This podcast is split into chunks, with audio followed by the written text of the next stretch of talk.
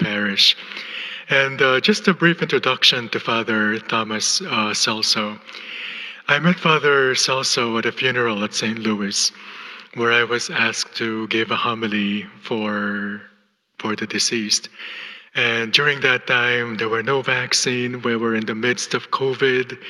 And uh, I tried to get to know about him. Um, and I learned that he's also a diocesan priest but found himself uh, working for the cause of Luisa Piccarreta. And uh, when we spoke, I was amazed how enthusiastic of a person he is. And he was saying, like, something beautiful is coming. We just have to wait. God is in control. And I was saying to myself, the parishioners need to hear this. so uh, I had him in mind uh, to be invited for our parish retreat. And uh, thanks be to God, everything worked out well. Uh, schedule coincided and uh, now he's here. He was very kind uh, to lend me or give me four books. The first one that I just finished browsing is The Hours of the Passion of Our Lord Jesus Christ, and this is available in the in the alcove for purchase. I was reading on it, and two things struck me about Jesus: his love and innocence. I always thought of Jesus as loving. There's no question to that.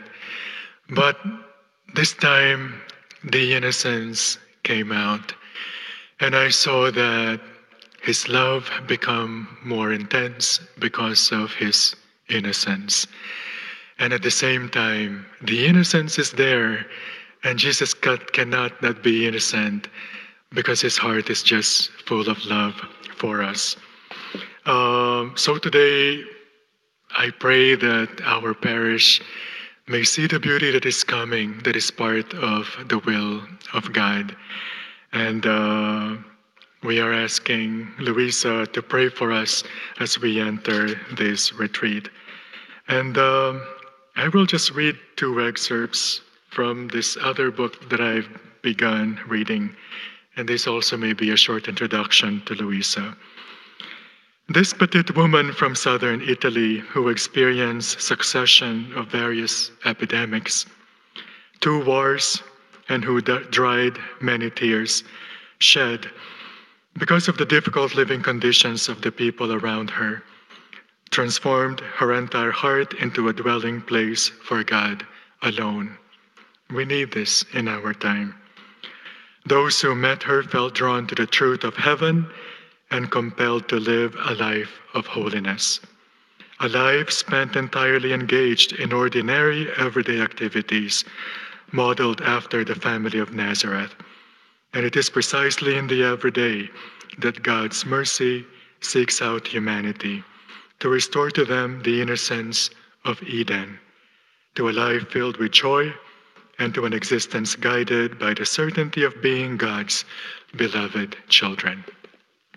I will be in the confessional for those who wish to receive the sacrament of penance and reconciliation. And my brothers and sisters in Christ, let us welcome Father Thomas Celso.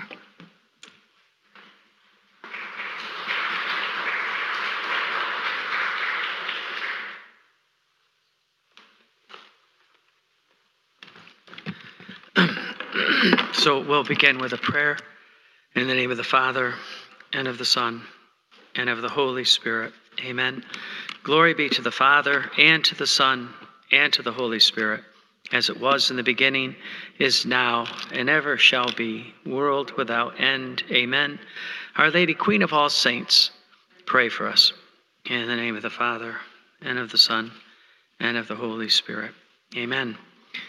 So I'm going to uh, help you meet this uh, beautiful soul, Luisa Piccarreta.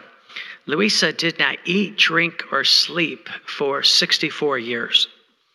And uh, she knew Padre Pio, and Padre Pio knew her. And uh, Padre Pio said about Luisa, Luisa was more of heaven than of earth. And the priest next to her is uh, St. Annibal de Francia. He's the head of the Rogationists. And uh, he said the same thing. He was her spiritual director. He was also Melanie's spiritual director of La Salette. Uh, our Lord and Our Lady helped him understand uh, the language of heaven. So when Luisa, um, when Jesus started talking to Luisa, uh, and he started talking to her as a little child, he had great plans for her. And uh, Luisa was always part of the church. She was never separated from the church. Uh, every the, the the one bishop one bishop didn't like her, and uh, the bishop said nobody can talk to Luisa. And what happened at that point was he had a stroke, and uh, for two weeks uh, he was just crippled up in bed. And then one day he said, uh, Let's go and uh, see Luisa. So he went to see Luisa. And what happened at that point was very, very interesting. He walks into Luisa's bedroom, and Luisa says, he, she goes, Your Excellency, give me your blessing. And he raised the arm that was paralyzed, and his stroke was gone. So, what he said after that was anybody who wants to see Luisa can go see Luisa. So it was, uh, Luisa was um, a, a, great saint.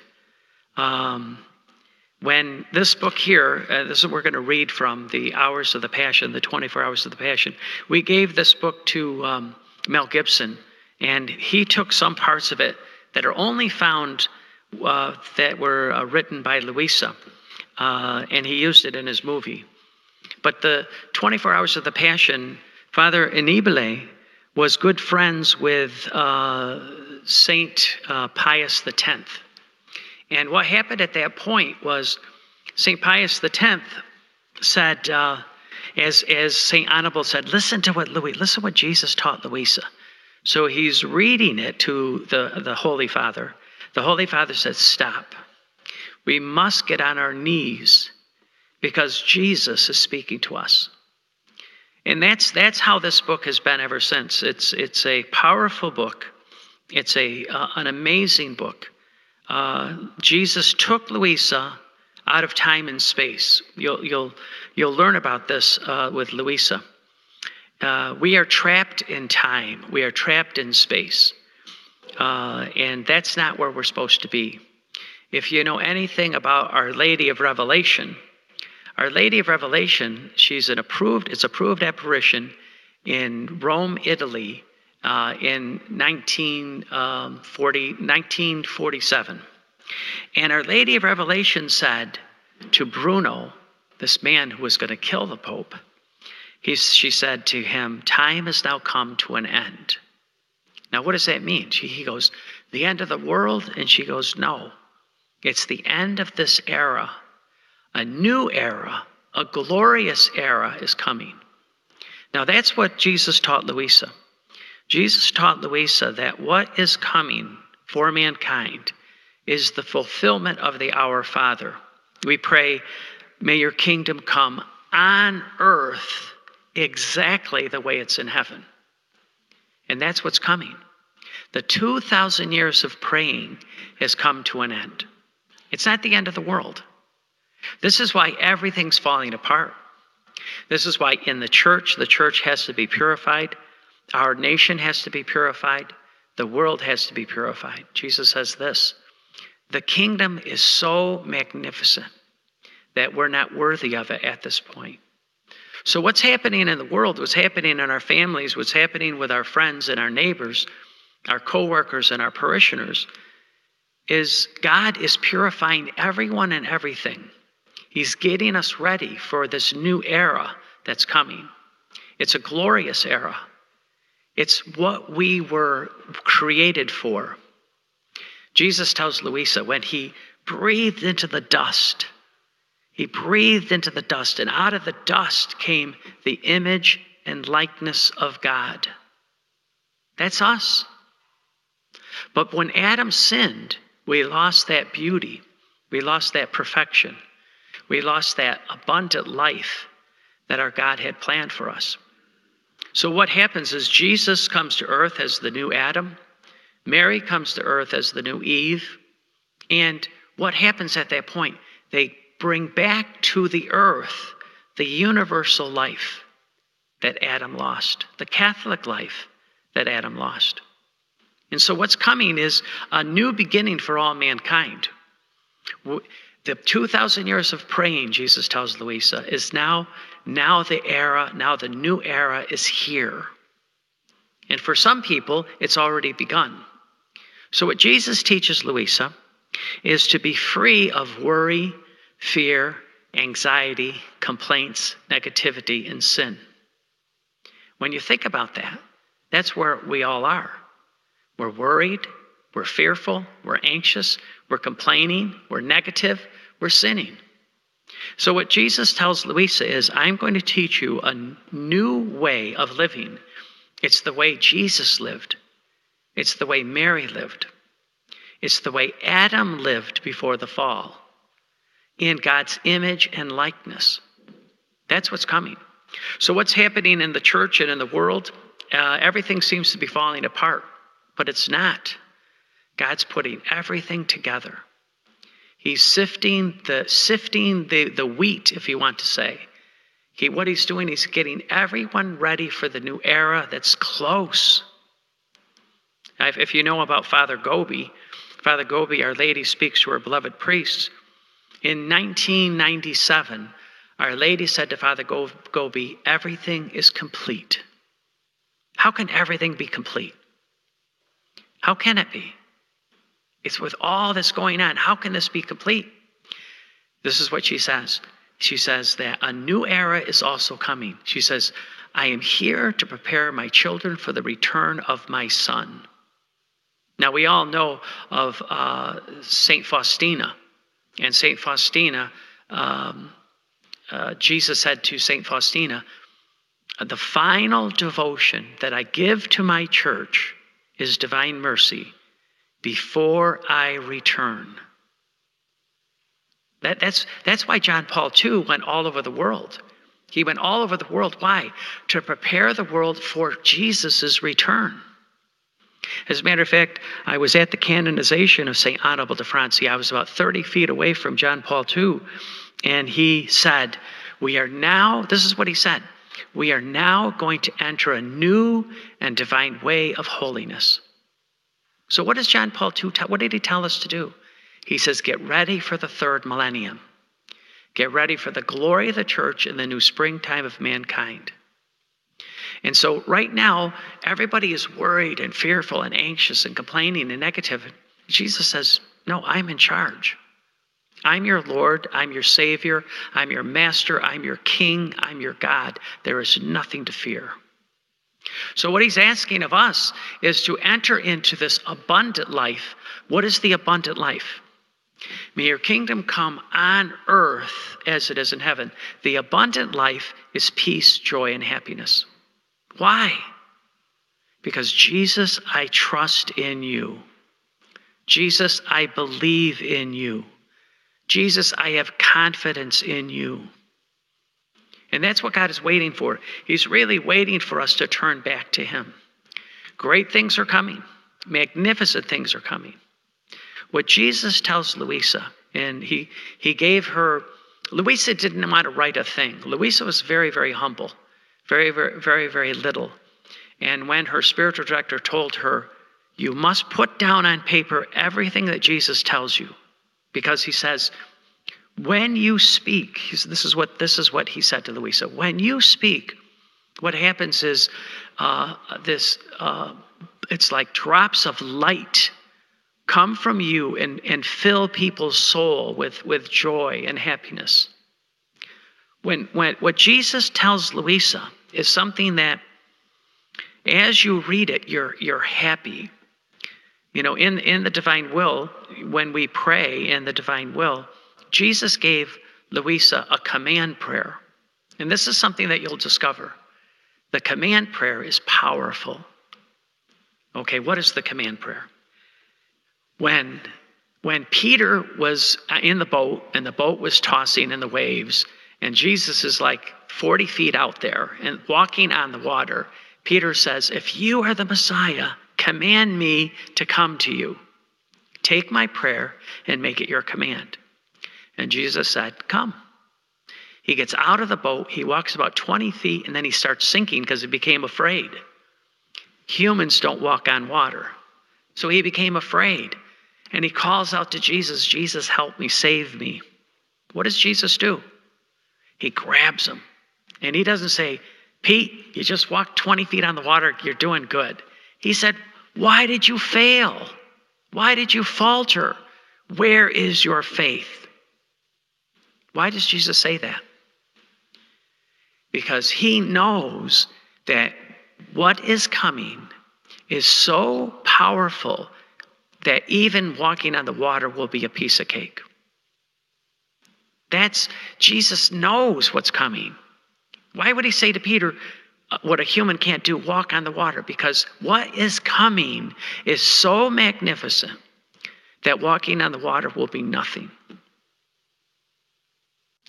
Now, when you think about it, Adam, I mean, going back to Adam, Adam would talk to the plants, talk to the earth, talk to the clouds, and everything had to obey Adam. Why? Adam was the king of the earth. That's, uh, that's where we have royalty. We are called to be clothed in divinity. When the priest at Holy Mass puts the drop of water into the chalice, he says, May we share in the divinity of Christ as Christ humbled himself to share in our humanity. What does that mean? This is what Peter says when you read the epistle of St. Peter. We are called to be divinized. We're not called to be God, but we're called to share in divinity. This is why scripture says, What is coming, no eye has seen, no ear has heard. What's coming is so magnificent, we don't have human words for it. So, this is what Jesus teaches Luisa. He says, I'm going to show you how and why the kingdom of God is going to come on earth as it is in heaven. And think about this out of all the people in the history of the church, he has predestined us to live at this time. He's predestined us to live at this time. Why? So we can have terrible things happen to us? No. He's got great things planned for us. Our job is to get closer to God. Our job is to recognize who He is as our Lord, our Savior, our Master, our King, our everything. When, when we pray, when you receive Holy Communion, at that moment you are you you if you're if you're in the state of grace, you at that moment anything that you pray for, God listens to. He listens and he waits for your prayer. You are in communion with God. Now, he tells Luisa why he gave communion to the Holy Church. He, he gave us Holy Communion because what is coming is a perennial communion with God. As Adam walked and talked with God in the cool of the evening, that's what's coming back. See, Jesus, Jesus and Mary, when they came to earth, the new Adam and the new Eve redeemed us. Our Lady co redeemed with Christ. And now Jesus says, now is the time for sanctification.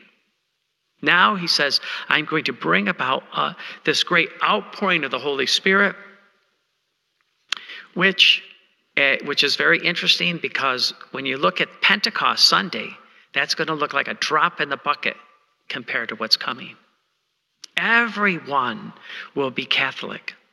Everyone will possess the universal life. There's, there's not many religions. God breathed into Adam the image and likeness of God. God breathed into this dust the image and likeness of God. Why? So that Adam could be in God, one with God. That's what's coming back. So what we're going to do tonight, and is we're just going to just read a little bit, but we're going to read why this is going to happen. Why the kingdom of God is going to come on earth as it is in heaven. And it's because of what Jesus went through. What Jesus went through, his crucifixion was, was horrible. And if we do not meditate on Christ crucified, if we do not meditate on Jesus crucified, he says, you won't even begin to understand the love that he has for you in the Holy Eucharist. John Paul II said in, in the 80s, he said, I want every parish to have Eucharistic adoration, perpetual Eucharistic adoration.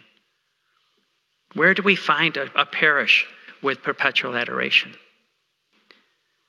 Can you imagine if we had listened to the Holy Father and every parish had, had Jesus exposed in the Blessed Sacrament where you could come in and fall in love with our Eucharistic Lord?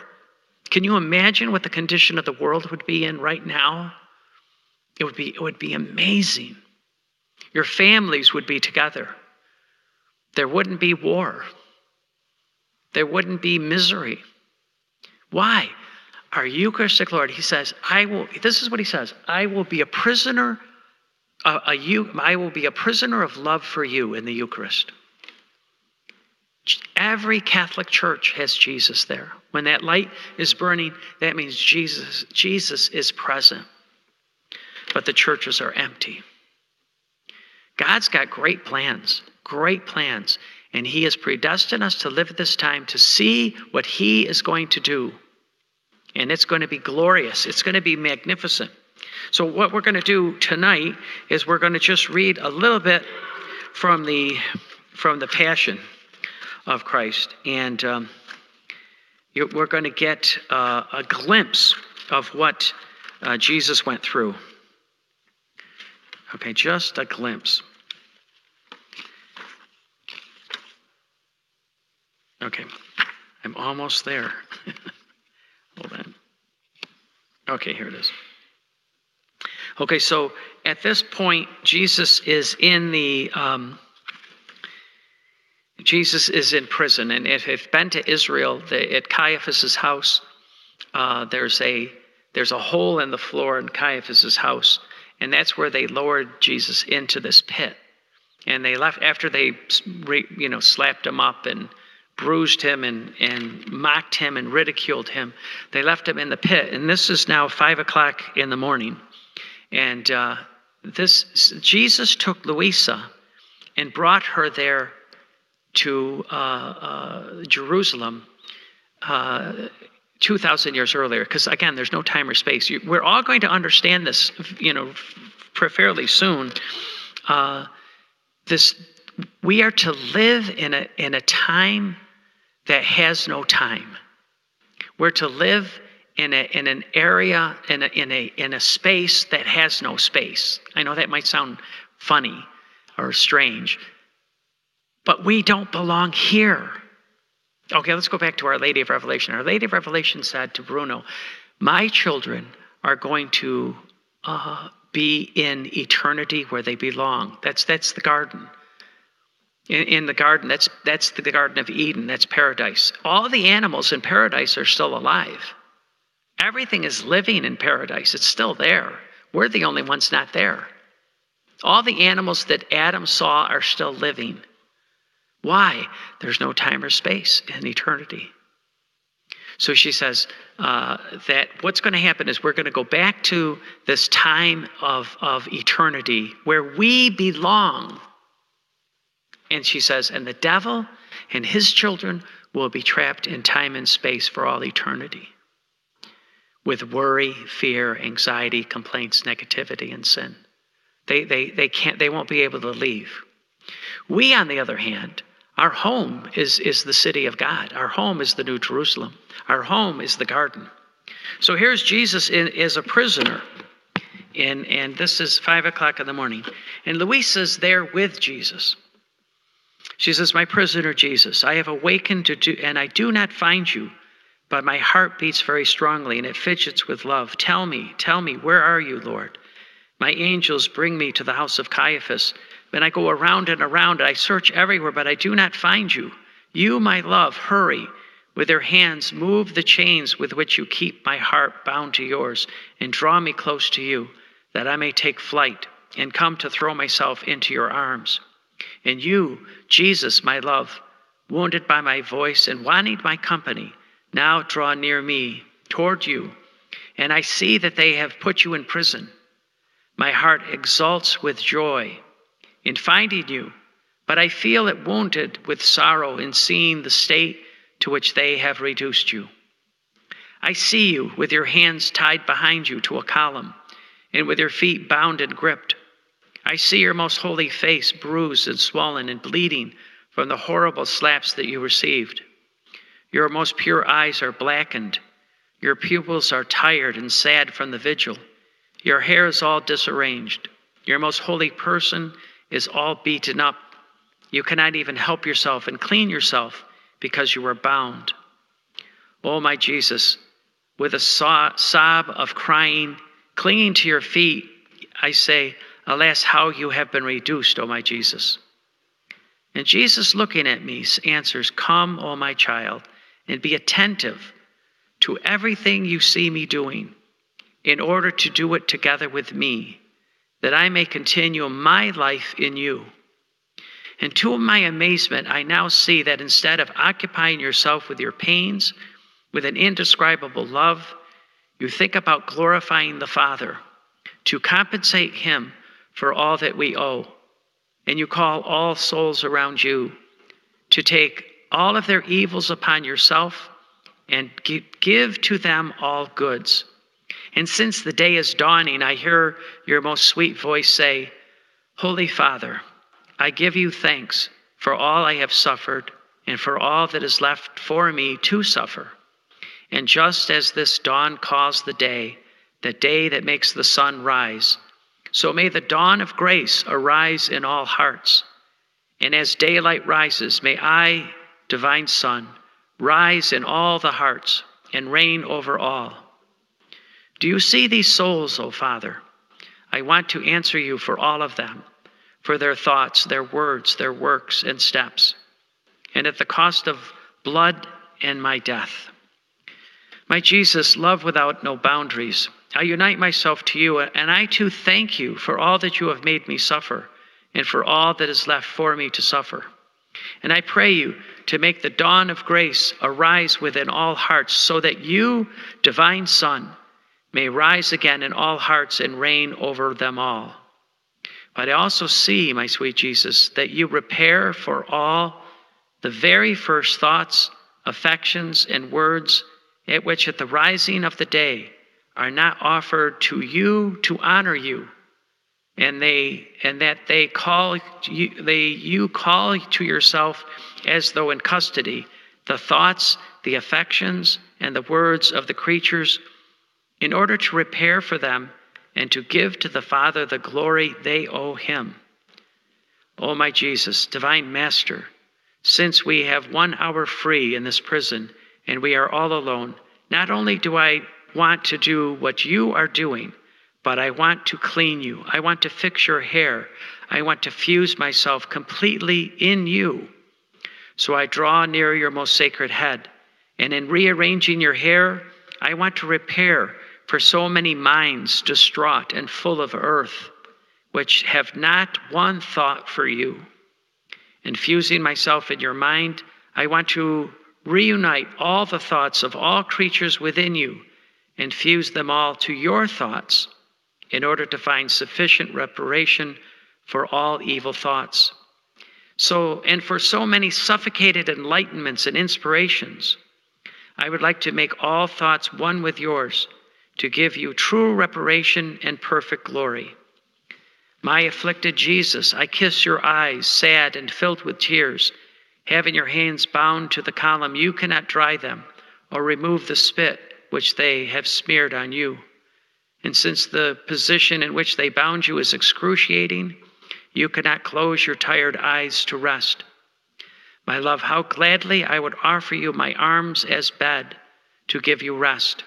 And I want to dry your eyes and to ask for your forgiveness and repair for all the times we have not had the aim of pleasing you and if looking at you to see what you wanted from us, what we were supposed to do and where you wanted us to go. I want to fuse my eyes in yours, and also to those of all creatures, to be able to repair with your own eyes for all the evil we have done with our sight.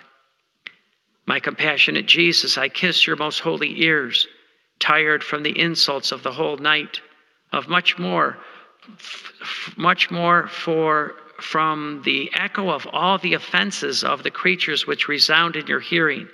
And I ask your forgiveness, and I repair for all the times you have called us, and we have been deaf, or we have pretended not to hear you. And you, my weary good, having repeated your calls, but in vain. I want to fuse my hearing in yours, and also that of all creatures, to make you a continuous and complete reparation. Enamored Jesus, I adore and kiss your most holy face, all bruised by the slapping. I ask forgiveness and I repair for all the times you have called us to offer reparation. And we, uniting to your enemies, have given you slaps and spit.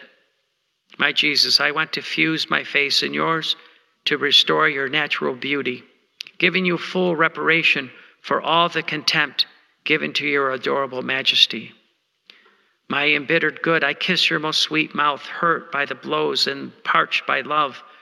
I want to fuse my tongue in yours and also the tongues of all creatures in order to repair with you your own tongue for all the sins and evil discourses.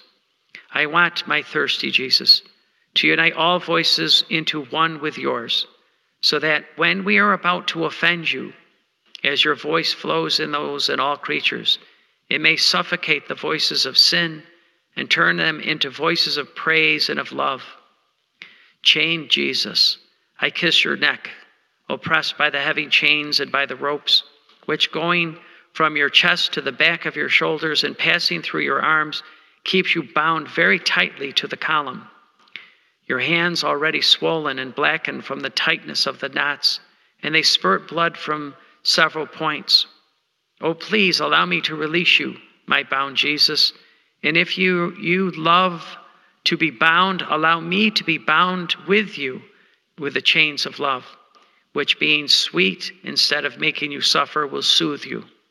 And as, as I release you, I want to fuse myself in your neck, in your chest, in your shoulders, in your hands, in your feet, to be able to repair together with you for all the attachments and therefore give to all the chains of your love to be able to repair with you for all the coldness, and so fill the breasts of all creatures with your fire.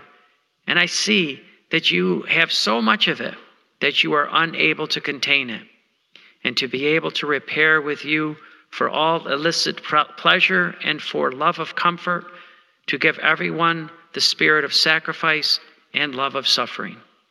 And I want to fuse myself in your hands to repair for all the evil works, for the good done badly, for the presumptuousness, and to give all the fragrance of your works. I want to fuse myself in your feet to block all the steps of creatures, and so repair for them, and give your steps to everyone to make them walk in a saintly way. Finally, my sweet Jesus, my sweet life, I fuse myself in your heart.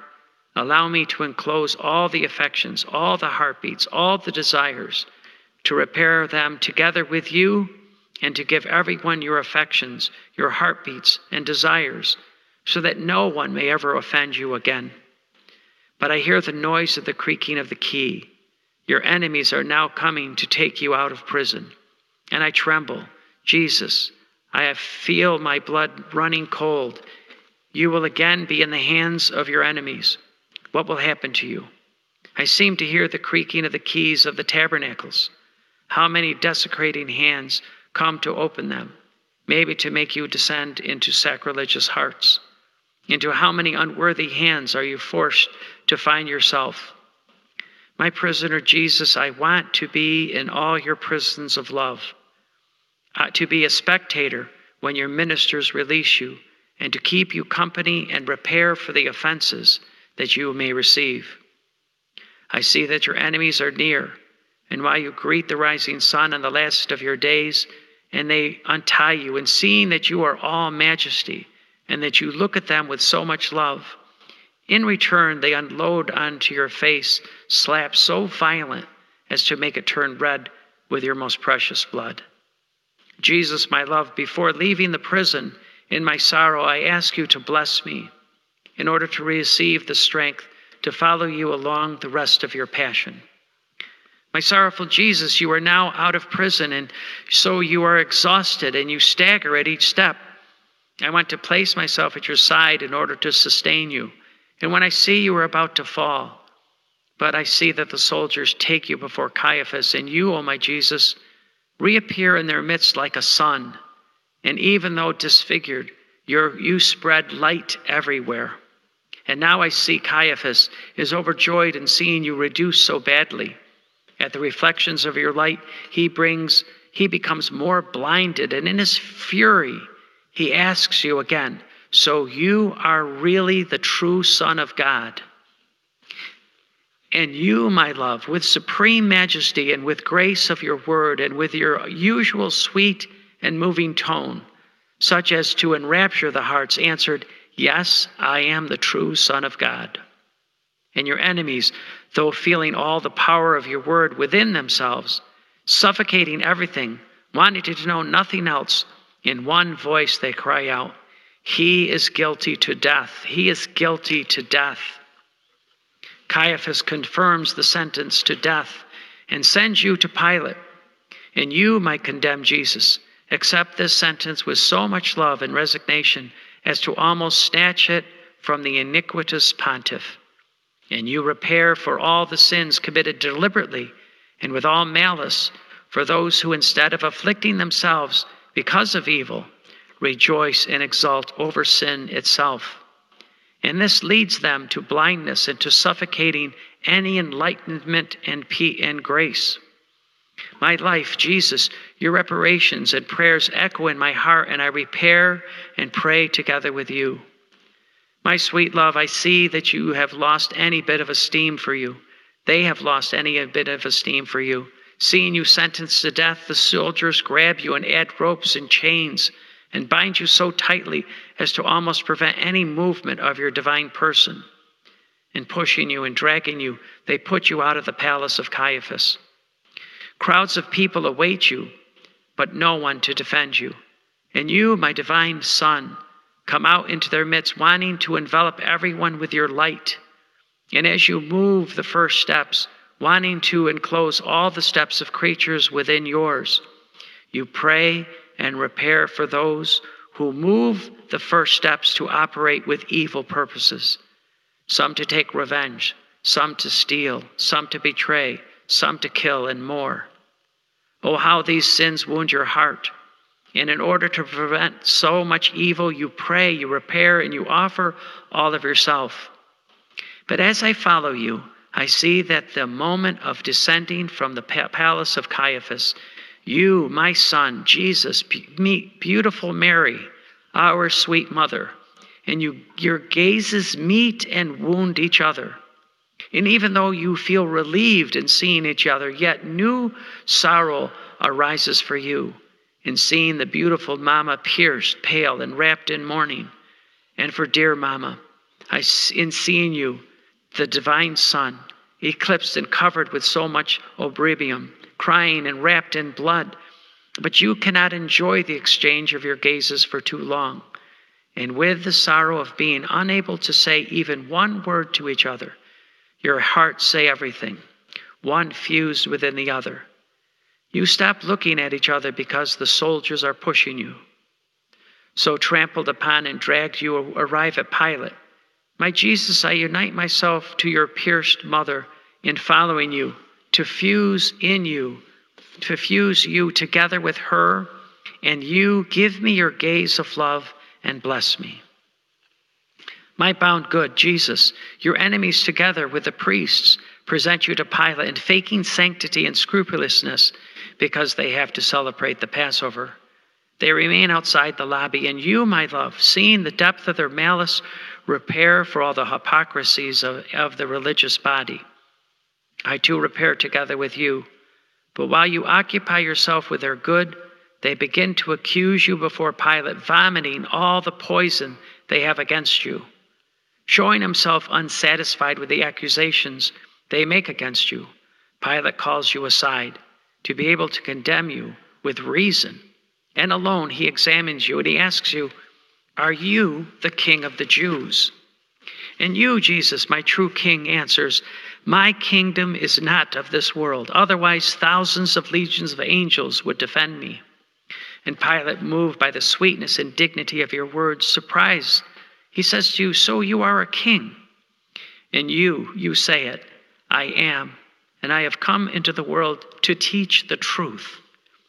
And Pilate, without wanting to know anything else, convinced of your innocence, goes to the lobby and says, I find no guilt in this man. Enraged, the Jews accuse you of many other things, and you remain silent. You do not defend yourself. You repair for the weakness of the judges when they are faced by the arrogant. You repair for their injustices. You pray for the innocent, the oppressed, and the abandoned. Then, seeing the fury of your enemies, Pilate sends you to Herod to get rid of you. My king, my divine king, I want to repeat your prayers and reparations as I accompany you to Herod. I see that your enemies, enraged, would want to devour you, and they lead you among many insults and mockeries and divisions, derisions. And so they make you arrive before Herod who, swelling up, asks you many questions, but you do not answer him. You do not even look at him. And Herod, irritated because he does not see his curiosity satisfied, feeling humiliated by your long silence, declares to everyone that you are crazy and mindless, and he orders that you be treated as such. And to mock you, he has you clothed with a white garment, and he delivers you into the hands of the soldiers that they may do with you the worst they can. My innocent Jesus, no one finds guilt in you, only the Jews, because their faked religiosity does not deserve that the light of truth may shine in their minds. My Jesus, infinite wisdom, how much it cost you being declared insane. Abusing you, the soldiers cast you to the ground, trample you, smear you with spit, despise you, and beat you with rods. The blows are so many that you feel you are dying the pains and, and, and sufferings, the humiliations they inflict on you are so great and so many that the angels weep, and the angels cover their faces with their wings in order not to see them. My crazy Jesus, I too want to call you crazy, but crazy with love. And your folly of love is such that instead of becoming upset, you pray and repair for the ambitions of the kings and of the leaders who inspire who aspire to kingdoms for the ruin of the peoples, for the many slaughters that, that cause that they cause and the so much blood they cause to be shed for their whims, for the sins committed in the courts and in the palaces and in the militia. My Jesus, how tender it is to see you pray and repair in the minds of so many outrages. Your voice resounds in my heart, and I follow whatever you do. And now let me place myself at your side to share your pains and console you with my love. And driving the enemies far away from you, I take you into my arms to refresh you and to kiss your forehead. My sweet love, I see that they give you no peace. Herod sends you to Pilate. And if coming was painful, going back will be more tragic because I see that the Jews are more furious than before, and they are determined to make you die at any cost. Therefore, before you leave the palace of Herod, I want to kiss you and to prove my love to you in the midst of so many pains. And you strengthen me with your kiss and you, your blessing that I may follow you before Pilate. My tormented Jesus, my poor heart follows you in the midst of the anxieties and pains, and in seeing you clothed as a madman, knowing who you are. You are infinite wisdom, who gives reason to all. I become delirious and I say, How can it be? Jesus, insane. Jesus, a criminal. And if this was not enough, you will now be placed after Barabbas. My Jesus, sanctity that has no equal. You are always, you are ready before Pilate once again, and he's seeing you reduced so badly, clothed as a madman, and not even Herod has condemned you, becomes more indignant against the Jews and even more convinced of your innocence that he should not condemn you. But wanting also to give some satisfaction to the Jews, almost to dampen their hatred, their fury, their rage, and their ardent thirst for your blood, he proposes you with Barabbas for the choice, for their choice. But the Jews cry out, We do not want Jesus free, but Barabbas. Pilate, knowing what to, not knowing what to do to calm them, condemns you to the scourging. My Jesus, placed last, my heart breaks in seeing that while the Jews occupy themselves with you to make you die, you instead recollect within yourself, thinking about giving life to everyone. And as I prick up my ears, I hear you say, Holy Father, look at your Son, clothed as a madman. This, may this repair before you for the madness of many creatures falling into sin. May this white garment be like the defense before you for many souls who clothe themselves with the dismal garment of sin. Do you see, O Father, their hatred, their fury, their rage against me? It, which almost makes them lose the light of reason for thirst for my blood. And I want to repair for all the hatreds, all the revenges, all the anger, the murders, the impetrate, and, and impetrate the light of reason for all. Look at me again, my Father. Can there be any greater insult? They have placed me after the greatest criminal. And I want to repair for all the misplacements that they do. Ah, the whole world is full of misplacements. Some place us after a vile interest, some after honor, some after vanities, some after pleasures, some after their own attachments, some after dignitaries, some after gluttonies, and even after sin. All creatures unanimously, unanimously place us after even a tiny little trifle. And I am ready to accept in being placed after Barabbas in order to repair for the misplacements of the creatures made with us, triune God. My Jesus, I feel I am dying with sorrow and confusion in seeing your great love in the midst of so many pains and the heroism of your virtues in the midst of so many pains of insults.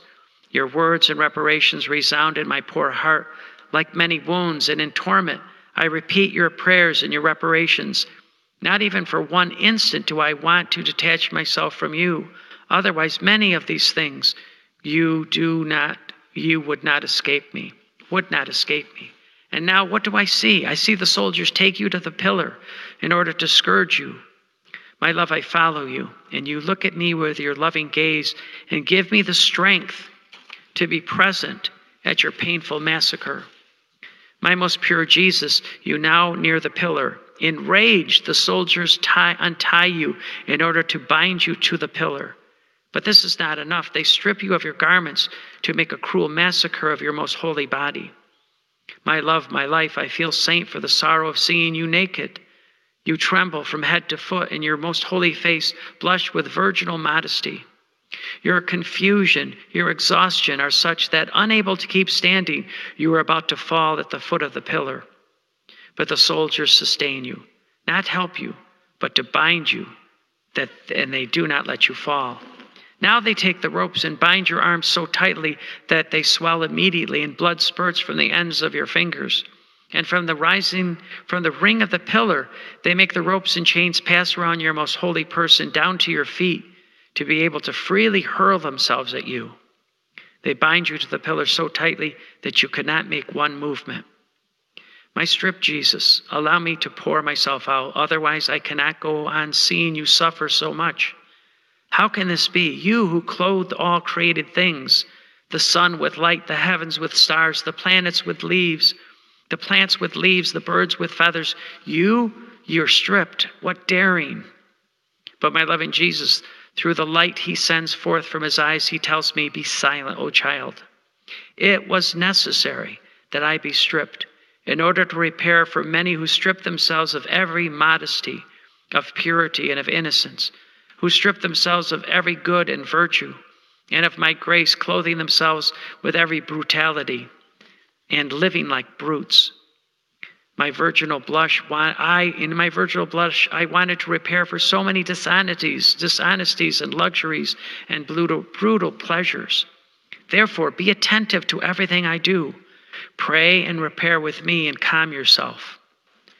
Scourge Jesus, your love moves from one excess to another. I see that the executioner takes ropes and beats you without pity to the point of bruising all your most holy body. And in their fierceness and in their fury and beating you in such that they already are tired. But two more take their place. They take a thorny rods and they beat you so much that soon rivers of blood began to pour down your most holy body. And then they lash it all over, forming furrows on your body, filling it with wounds. But this is not all. Two more then take their turn and with hooks on iron chains, they continue the excruciating massacre. At the first blows, that flesh, beaten and wounded, is ripped open even more and falls to the ground, torn into pieces. The bones are uncovered, the blood pours down, so much as to form pools of blood around the pillar. My Jesus, my stripped love, while you are under the, the storm of blows, I cling to your feet to take part in your pains, to be covered completely by your most precious blood. But each blow you receive is a wound to my heart, more so since in pricking up my ears I hear your moans, but they are not heard because of the storm of the blows deafening the air all around. And in those moans, you say, All who love me, come and learn the heroism of true love. Come to dampen in my blood the thirst of your passions the thirst for so many ambitions, for so many intoxications and pleasures, for so much sensuality. In this blood of mine, you will find the remedy for all of your evils. Your moans continue to say, Look at me, O Father, all wounded under the storm of blows. But this is not enough.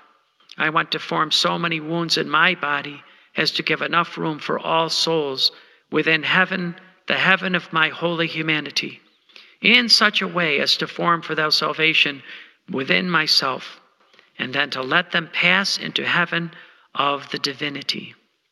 My Father, may each blow of these scourges repair before you for each kind of sin, one by one. And as they strike me, let them justify those who commit them. May these blows strike the hearts of the creatures and speak to them about my love, to the pointing of forcing them to surrender to me. And as you say this, your love is so great, though great is the pain, that you almost incite the executioners to beat you more. My Jesus, stripped of your f- own flesh, your love crushes me. I feel I am going mad. Your love is not tired, while the executioners are exhausted and cannot continue your painful massacre. They now cut the ropes, and you, almost dead, fall into the, your own blood. And in seeing the shreds of your flesh, you feel like dying of grief, because in those detached pieces of your flesh, you see the reprobate souls, and your sorrow is such that you gasp in your own blood. My Jesus, allow me to take you in my arms in order to in order to refresh you a little with my love. I kiss you with my kiss. I enclose all souls in you so that no one will be lost and you bless me.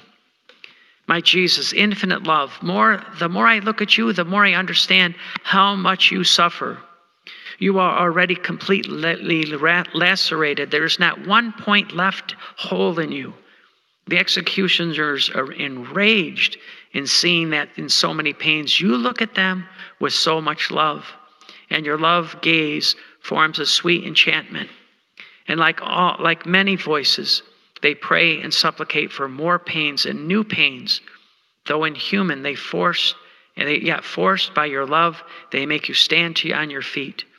Unable to stand yourself, you fall again into your own blood, and irritated with kicks and shoves, they make you reach the place where they will crown you with thorns. My love, if you, if you do not sustain me with your gaze of love, I cannot go on seeing you suffer. I feel a shiver in my bones and my heart throbs. I feel I am dying. Jesus, Jesus, help me. And my lovable Jesus says to me, My child, courage. Do not miss anything of what I have suffered. Be attentive to my teachings.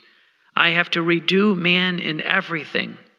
Sin has removed the crown from him and has crowned him with, with sufferings and confusion, so he cannot stand before my majesty. Sin has dishonored him, making him lose any rights to honor and to glory. This is why I want to be crowned with thorns, to place the crown on man's forehead, to return him all the rights and honors and glory. Before my Father, my thrones will be reparations and voices of defenses for many sins of thought, especially pride. For each created mind, they will be voices of light and supplication, that they may not offend me. Therefore, unite yourself to me and pray and repair together with me. Crown Jesus, your cruel enemies make you sit, and they place a rag of purple on you, and they take the crown of thorns, and with infernal fury they put it on your adorable head. And then with blows of a rod, they make the thorns penetrate into your forehead, and some of them to, into your eyes, into your ears, into your skull, and even behind your neck. My love, what torment and unspeakable pains, how many cruel deaths you suffer. Your blood now pours down upon your face in such a way that one can see nothing but blood. But under those thorns, that blood, your most holy face appears, radiant with sweetness and peace and with love. And the executioners, wanting to complete the tragedy, blindfold you and place a reed in your, in your hand as a scepter, and then begin their mockeries. They hail you King of the Jews, and they beat you on the crown, and they slap you, and they say, Guess who, who hit you? And you remain silent. You answer by repairing for the ambition of those who aspire to kingdoms, to dignitaries, to dignities, and to honors, and for those who, finding themselves in the position of authority, behave incorrectly, causing the ruin of the peoples and of their souls, which had been entrusted to them and their evil example pushes others toward evil and the cause of lost souls. With this reed you hold in your hand, you repair for so many works, good but empty, of interior spirit, then also done with evil intentions. The insults, the blindfold, you repair for all those ridiculed, ridicule the holy things, desecrating them and profaning them. You also repair for those who blindfold at the sight of intelligence in order not to see the light of truth. With this blindfold, you impetrate the blindness, blindfolds of the passions, of riches, of pleasures, that they may be removed from us. My King Jesus, your enemies continue with their insults. The blood that flows from your most holy head is so much that reaching your mouth prevents you from letting me hear clearly your most sweet voice. And so I cannot do what you do. Therefore, I come into your arms. I want you I want to sustain your pierced and suffering head. I want to place my head under those thorns in order to feel their pricks. But as I say this, my Jesus calls me with his loving gaze and quickly embraces I embrace his heart and I try to sustain his head. Oh, how beautiful it is to be with Jesus, even in the midst of a thousand torments. And he says to me, My child, these thorns say that I want to be constituted king of each and every heart. To me belongs every dominion. These thorns that prick your heart, let everything that it does not belong to me come out. And then leave one thorn inside your heart as a seal that I am your king, and to prevent you any other thing from ever entering into you. Then go through every heart and pricking them with all the fumes of pride and rottenness which they contain, that they may con- come out and constitute me king of all. my love, my heart breaks in leaving you. Therefore, I pray you to deafen my ears with your thorns, that I may hear only your voice. Cover my eyes with your thorns, that I may look only at you alone. Fill my mouth with your thorns, that my tongue be mute to everything that may offend you to be free to praise you and to bless you in everything. O oh, my Jesus, surround me with thorns that they may hold me in custody. Defend me to keep me all intent on you. And now I want to try, I want to dry your blood and to kiss you because I see that your enemies take you to Pilate, who will condemn you to death. My love, help me to follow your sorrowful way and bless me. So we'll end there it's, it gets better. You, you really begin to understand why God wants you in heaven. When, when you see Christ crucified, you begin to understand um, He has paid the price. So let me give you a blessing with the relic of the true cross. May the blood that flowed upon the wood of this cross free us from our human will, that we live in God's holy, divine will always. We ask this in Jesus' name, under the mantle of Mary, through the intercession of Luisa, and we pray that this prayer becomes God's command. In the name of the Father, and of the Son, and of the Holy Spirit. Amen.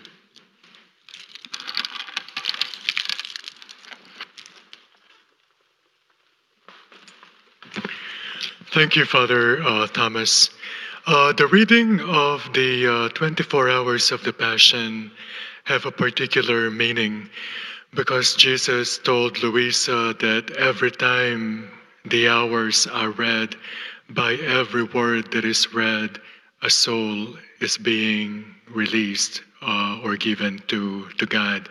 So that's how powerful the meditation is uh, on the 24 hours of our Lord. Uh, it's almost like reading The Passion, uh, the movie that was created by, by Mel Gibson. Um, it is good to go behind the scenes in order to profound to make profound and deepen our understanding of what had been, become common to us, the crucified Christ, you know, that we see in churches, worn over necklaces, necklaces, but what do they really mean? I hope in this conversation with Luisa and Jesus, we enter, you know, uh, what God had gone through in order to express His love for us and to save us. Uh, so thank you for being here. Um, those books uh, that our Father Celso brought are available uh, to you uh, this evening tomorrow and Tuesday. Thank you and God bless you.